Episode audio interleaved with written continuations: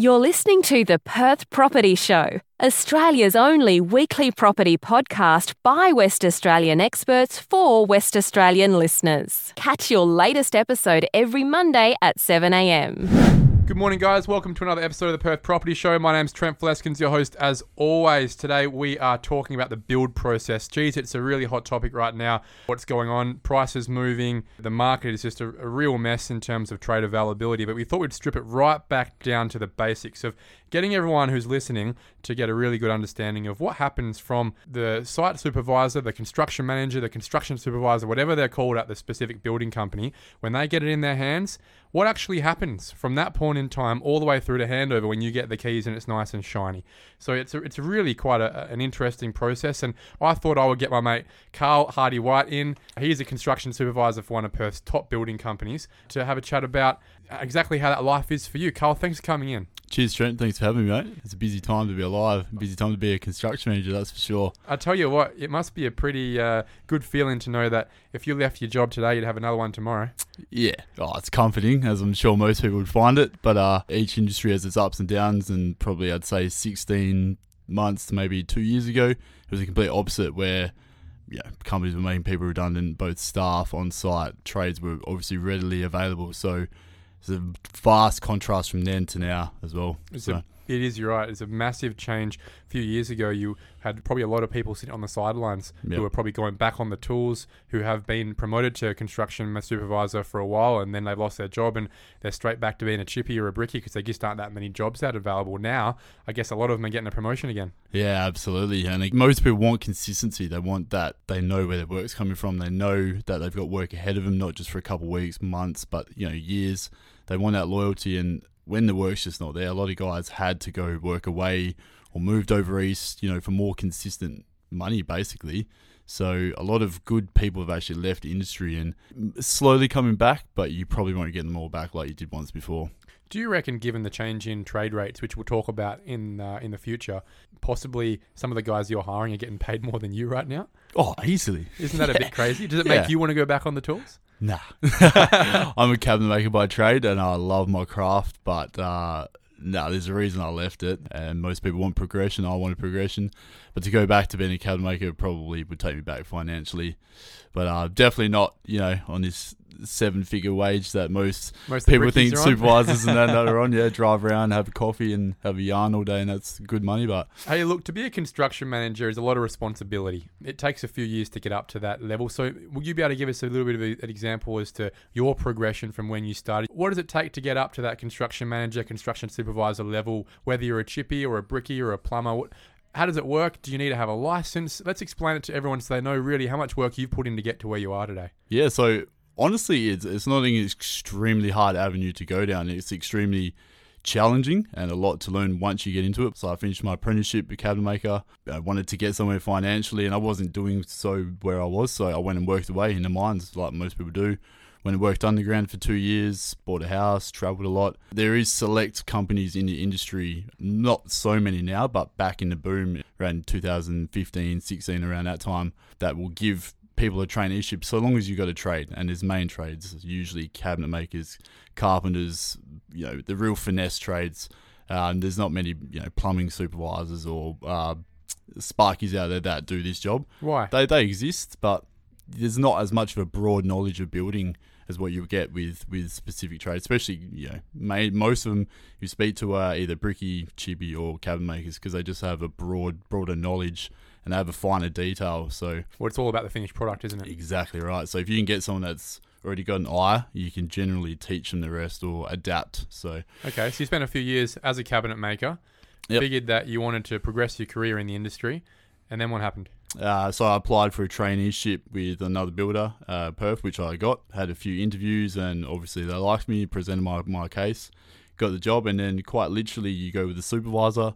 You get to a bit, of, you know, basically shown the ropes what you got to do. Then you get around, and most people don't realize you don't need to be some engineer. You don't need to have all these degrees. You do need to have knowledge, and you do need to be able to basically sink or swim and be able to swim. So you learn as you go because there's certain things that you can only teach by doing. Well, it's an experience-based job, isn't it? At, at the Um, end of the day, your job is now turned into a project management job, right? Exactly. You have to subcontract all the trades that build this thing. Yeah, exactly so, right. do you need a license to do your job? No, not to do my job. You, it's it would be handy, obviously, or if you if I eventually wanted to go and build my own homes or do my own business, then yes, you would. But to be an actual just supervisor like me, no, it's not. It's not essential anyway. Okay, so the license sits above you Yeah, in the business, and Yeah. then you're essentially an agent of that license, project managing Correct. all the trades on behalf of the license. The license then holds the warranty and the risk. yeah, correct, exactly. So I think a lot of people don't know as a site supervisor, we are still responsible for the safety, even more so now. Yeah, I can come to site and say, Trent, you got to put your, your boots on, and you've had thongs on. If I leave um, and you cut your foot off, I'm I'm responsible for that. That still falls onto me because that's I'm in control of that site. So Yep. even though I work for the builder, I still answer for those things. And again, that's what a lot of people don't understand is we answer and are in control of that site. So we answer for the whole lot. Okay, so now we know essentially who we're talking about here. It's the construction supervisor is that trade that has moved into more of a project management role after years of experience being a part of the building process. You understand how it works. Mhm. You've you've had your time underneath another building supervisor to get to that point where you can run it yourself. Then we get to a point where obviously us as a client have got our, our plans through DA, we've got our finance, we've got all the working drawings pushed through. At what point do you get involved, Karl? there's two different ways. Some builders will do it where the supervisor will take over from the, the site work. So when you start doing all the site works to get a slab down, to get all your drains in, get all your retaining walls up, or things like that, pull walls down where necessary. But certain builders, like the builder I work for, once we have a subfloor guy, so he does all of that from basically when your contract's ready to go to site up until your slab goes down. Once your slab goes down and you're ready to start brickwork, then we take over. Okay. So then the tra- job gets transferred to us. We go there, make sure your drains, soak wells are in, ready to go. Get the site leveled off, ready for brick load, and then from there to literally when you get your keys is where you where your main man. So in that you've you've covered a lot of jobs straight away in that Mm. space. We've got all the prelays happening. Uh, so this is the stuff before the slab goes down, and that's something that a lot of clients I think struggle with sometimes. Is they think, well, I've got my finance, we're going to site, slab should be down next week. Yeah, There's a lot of work that happens before a slab going down, right? exactly right. we you spoke about before. Obviously, stormwater has to go in. This is this is the your, your big soak wells that would sit underneath the, the paving normally. Uh, and if it's a slopey site, you'd have to put your retaining in first too. So there's a few contractors you're having to schedule in and get going there with, with their time frames.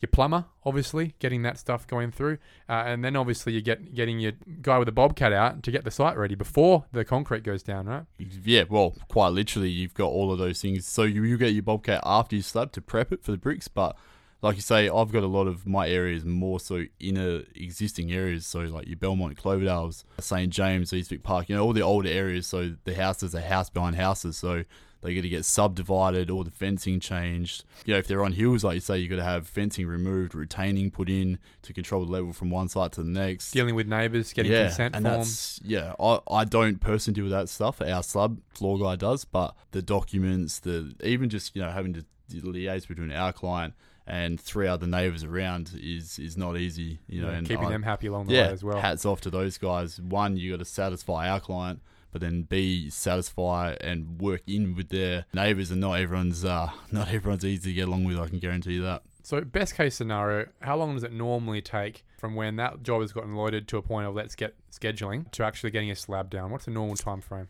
But the bigger blocks, you can be looking, you know, sometimes two months. Mm. Can depend on approvals as well.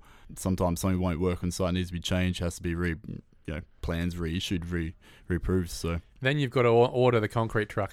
then you got the concrete. Then you know, and again, even things now that most people aren't factoring is there's shortage of concrete. There's hundreds of builders trying to put down thousands of slabs all at the same time, and it's not the fact of oh the builder didn't book my slab. And it's just the manufacturers can only produce so much concrete a day. They can only buy so much of the material that makes their concrete a day. There's only so many mixing trucks. Exactly. There's only so many, you know, and old mate Joe has a big weekend, needs to have Monday off. That's one less truck that can go do a slab.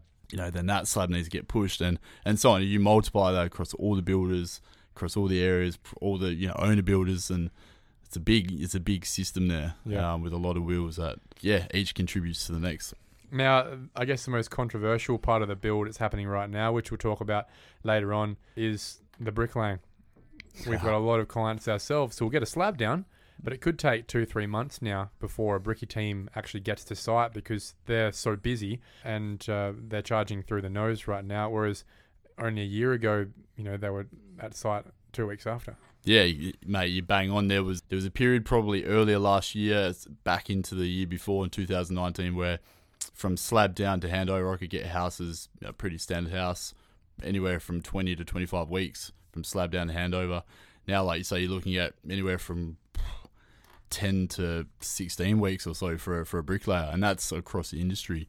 Yeah, it's uh, it's just a bottleneck. You've got all this volume of work, but only so many trades to do it. Um, the same point, it's all well and good for people to jump up and down and say, "Yeah, we want a bricklayer. It's, you know, we, we got to get it built," but there's still quality you got to adhere to. There's still building regulations you got to adhere to, and there's no point getting a guy down the road with a bill, wheelbarrow that can a mixer that can do cement and chuck a brick on top of each other. There's a lot more to it, so it's, it's fickle. And like you say, because there's so much work, trades have the ability to dictate more so what what they want to get paid and what they're prepared to work for, where they're prepared to work, the type of job they're prepared to do. Obviously, you know, you got two stories, you got Yeah. duplexes, you got multi-house developments, you got zero lot boundary houses. So I, and I think that's a. I think what we'll do is we'll make an episode about that, and we'll Yeah. talk about that uh, in the future. All right, so brickies are getting there.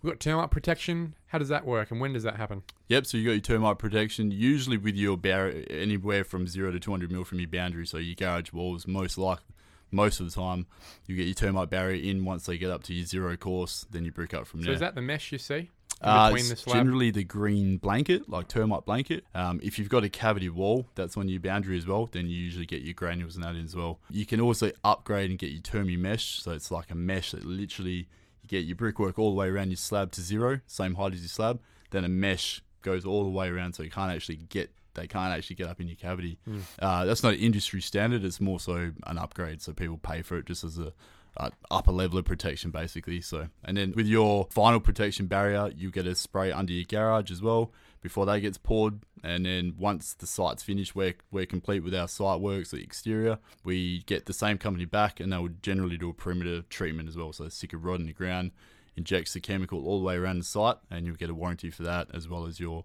your, your garage wall treatment and your pre-slab treatment. Once you've got the termite uh, protection in, you've got your bricks up to what we call plate height. Want to explain what that means, and then what happens after that? Yeah, for sure. So once you've got your brickwork up to plate height, that's when your bricklayer is complete. So plate is the top of the brickwork, and from there your your timber will kick off. Your roof frame kicks off from there.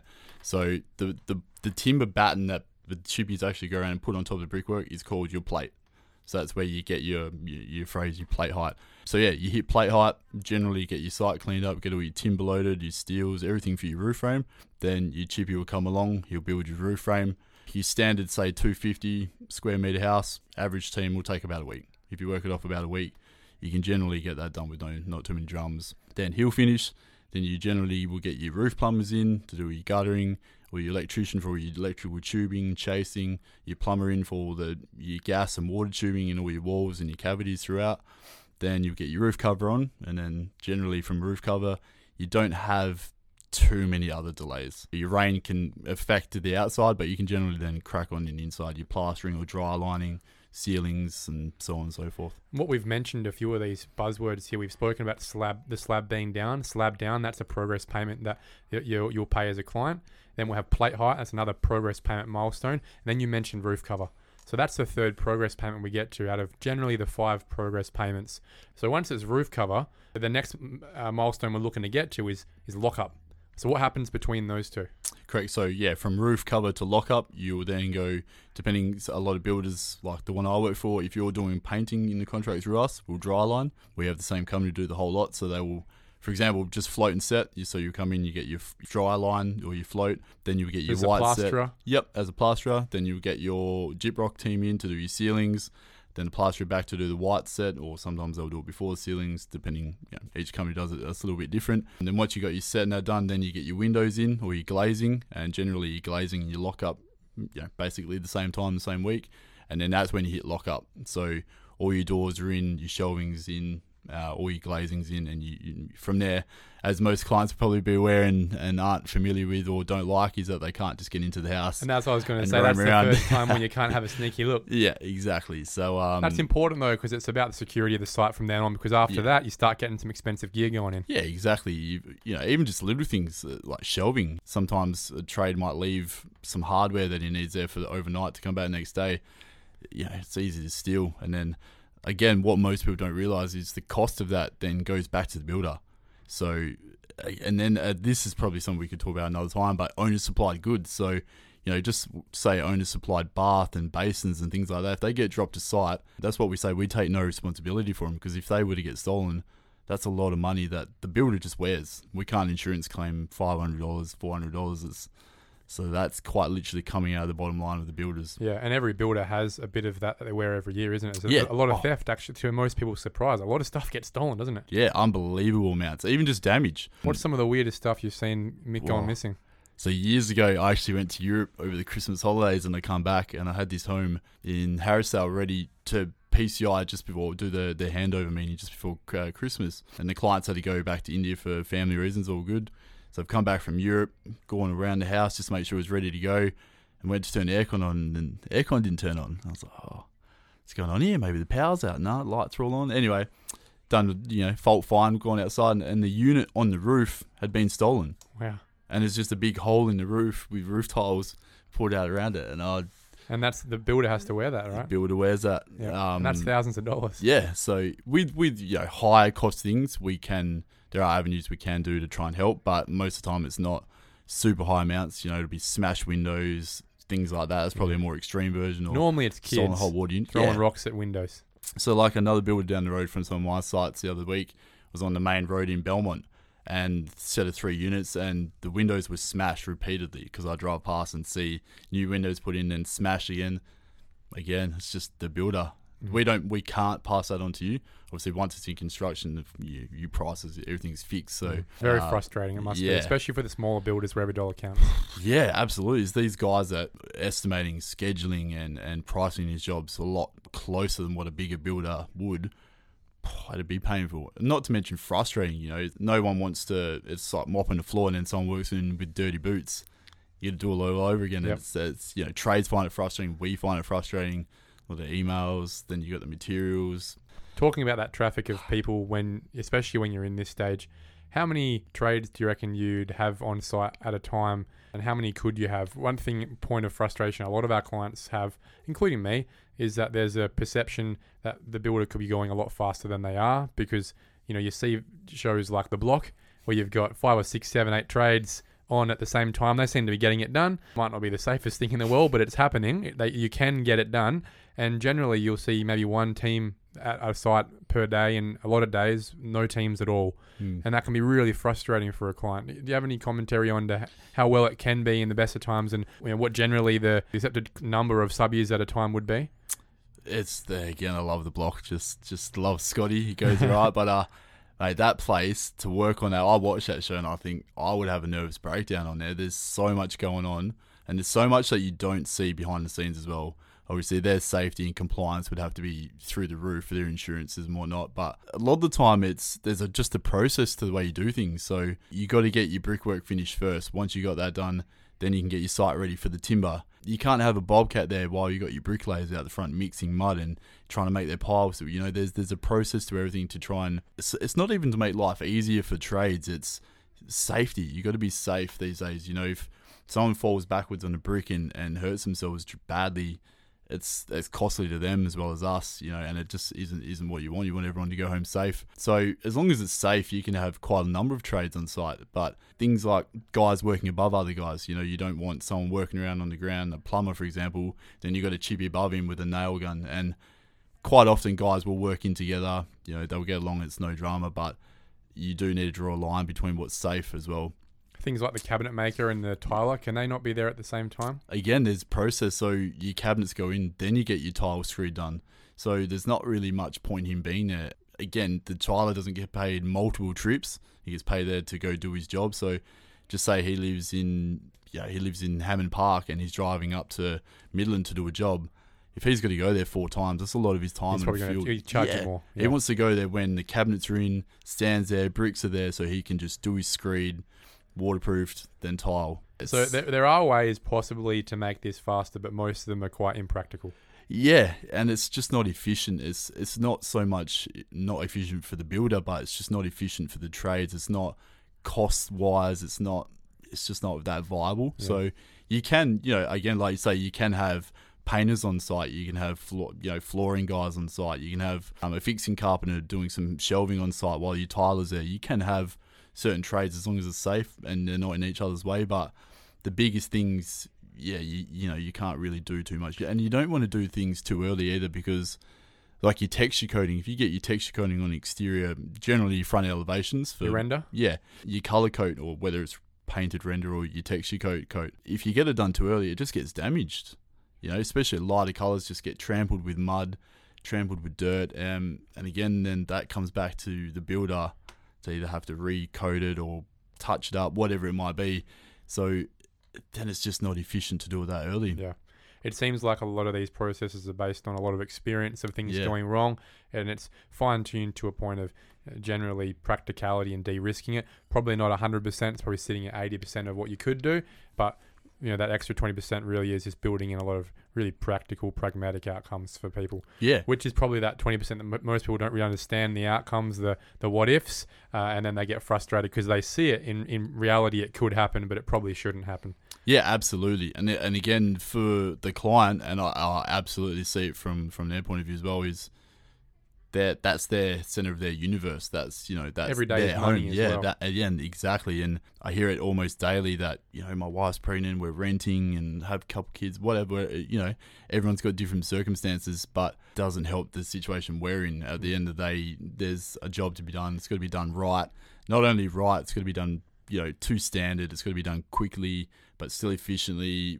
And you know, trades have other jobs as well. And that's what I was going yeah, to say. they, as we can't just have them sitting on hand like the block. yeah, For example, those guys are they're on call. Yeah, yeah, they're, it's a TV show, so Yeah. they're they you know that's going to trump any other work that they've got going on. Yeah, and as, so Um, as a construction supervisor, you can do your best, but at the end of the day, you are beholden to the availability of the subbies you've got. How do you select your trades? Do you have a little black book personally that you build up over time of guys that have done well, good jobs and are reliable? Do you get told by your boss who your approved people are and their rates so that you don't go and hire someone that's too expensive? Does that then restrict you in terms of wanting to move faster because you, you know, and, but unfortunately a whole bunch of blokes just aren't available? How practically does it work for you, and and uh, what other restrictions do you have to be able to move things forward? That's a, that's quite a grey area because at, at nearly every single builder there will be certain contractors that are pre-contracted, so there's already a business agreement with you know Yeah. most of them will be electricians, plumbers. Uh, certain companies will own plastering teams or you know have in-house teams, dry, like gyprock companies as well. Yeah, Yep. it's the same thing. There's quite a lot of ones that are just out of our control. You know, that's who you use, and you need to work in with them as best as you can. So the main ones that the supervisor will have is your bricklayers, roof carpenters, sometimes roof sheeters, depending. Some again, a lot of builders will use a one-stop shop for all their roof covers and roof plumbing. Your fixing carpenters, sometimes plasterers, tilers.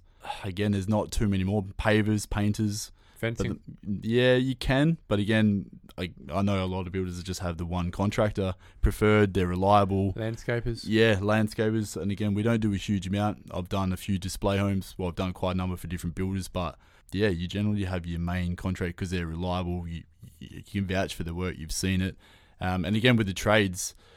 If I need a new trade, I'll generally ring one of the guys I work with and go, "Hey mate, have you got a tiler? You know, my guys are booked out, and I trust their judgment. See, they've been doing the job quite a while as well. You trust the judgment of other people you work with, and if you really need to, or you get a new trade, you want to try a new guy, fail safe, go check his work. Because the buck stops with you at the end of the day, doesn't it? Yeah, if that works, you know, if that works Shoddy. poor, I might, it might not always agree with the client. So I've had some clients that aren't satisfied, and you will never make everyone happy. But there's some work where, yeah, it's crap, and I'll walk in and go, "That's shit." Do it again. Put that tiles on an angle, or you know that bit above the door frame is crap. Do, uh, scrape it off. Do it properly. Do you know? Spend a bit of time. So again, you, if you look at how much physical human labor goes into building a house, to expect perfect, you like the old phrase you get: Would you buy a Lamborghini with a scratch on it?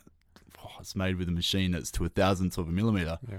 a home a brick is laid by hand. The the brick itself is not one hundredth of a millimeter square and straight. So you got to be reasonable as well, but at the same time expect good quality. Yeah, And everyone's best effort. yeah, and I expect what I build is I'd expect in my home. So I don't go there and go. I expect perfection. I expect what I would have, what I would be happy Yeah, the sniff to pay for Yep. myself. So we're at lockup, and right now the house looks like a pretty ugly exterior with your maxi bricks haven't been rendered probably. Your windows haven't got any treatments. There's no landscaping. It's just a sand pit, and inside it's just a big concrete jungle. Mm. That's where it is at, at lockup, right? What happens next? So you can. This is the point where things can be done on the outside. So generally, you get your cabinetry in. So you pay after your painter he comes in undercoats everything. So you're not getting an undercoat on cabinets and tiles and all that. He gets all of his undercoating done. Then you would start getting your plumber in. So we get all the sandy plumbing done. So the bath install or fixtures that need to be in for cabinetry. Then your cabinetry goes in. Then your tiler, he'll come in do the screed, get it all level. Then that's generally when you have your meeting with your supervisor on site or a manager on site, if you know, depending who it is. Generally, when your waterproofing's done, so you're ready to tile, but you'll have a tile meeting slash lockup meeting where go through with the supervisor and tiler, confirm all your tile selections, colors, layout. Some tiles have a linear, so you want to make sure the tiles are going a certain way to match the timber flooring in the living room, things like that. But on the outside, then you've got yeah, obviously you like your render, your external render.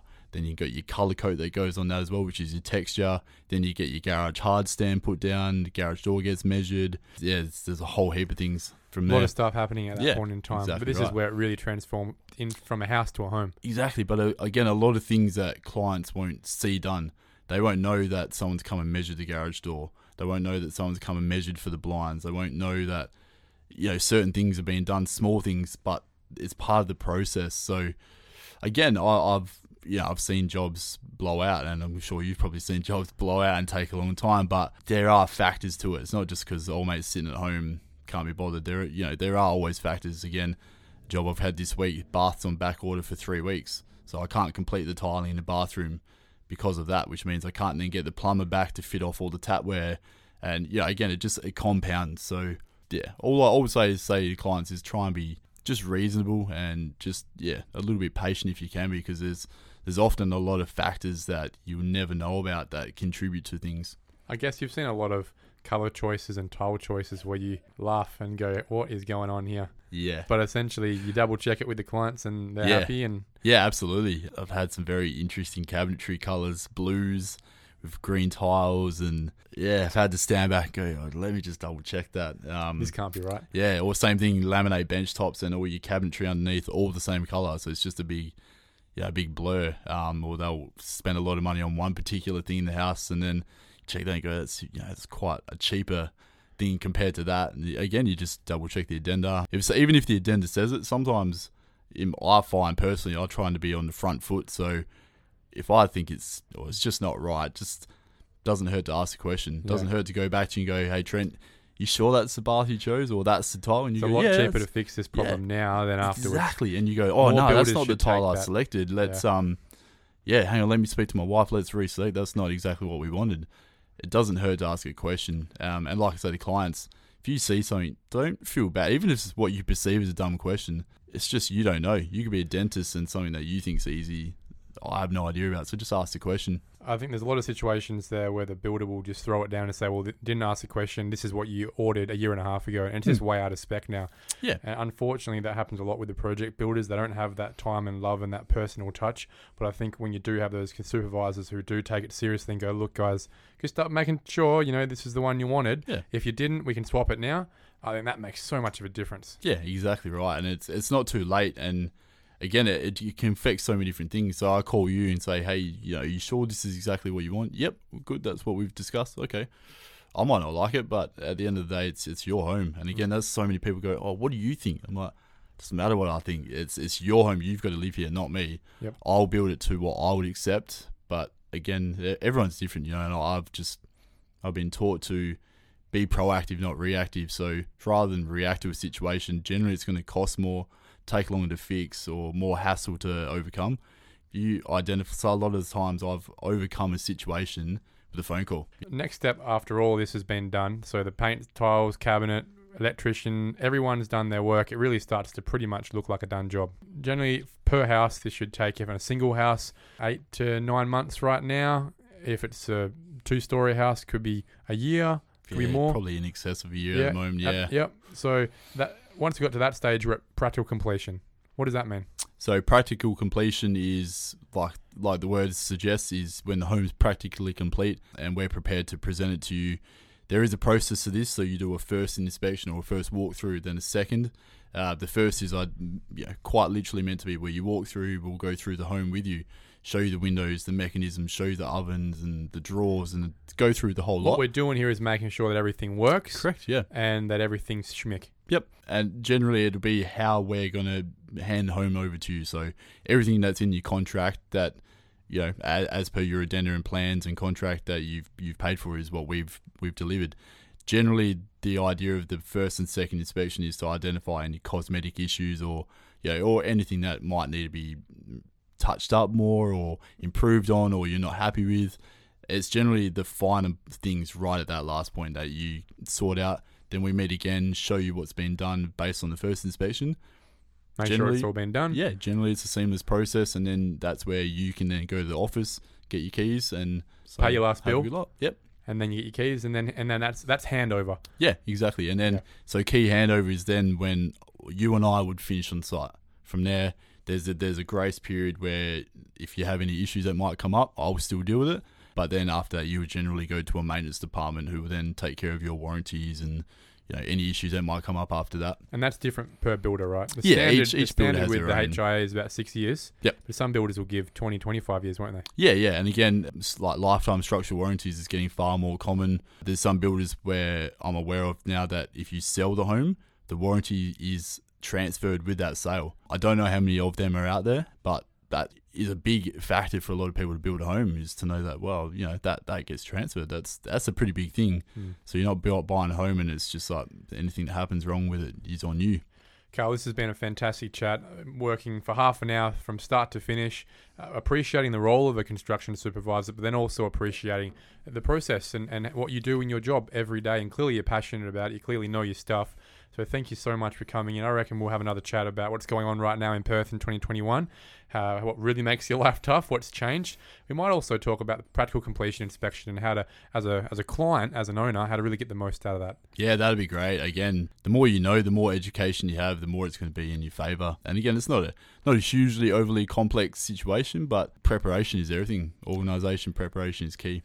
Karl Harty-White, thank you very much, mate. I really appreciate you coming in. To all those builders out there, uh, make sure you remember this guy's name. You'll want him. Thank you for listening to another episode of the Perth Property Show. If you've only just joined the conversation, you can catch up by heading over to our website, perthpropertyshow.com.au, subscribing to the podcast, or joining our Facebook page. Don't forget to tune in next Monday at 7am for more expert insights, local analysis, and suburb spotlights. Happy hunting!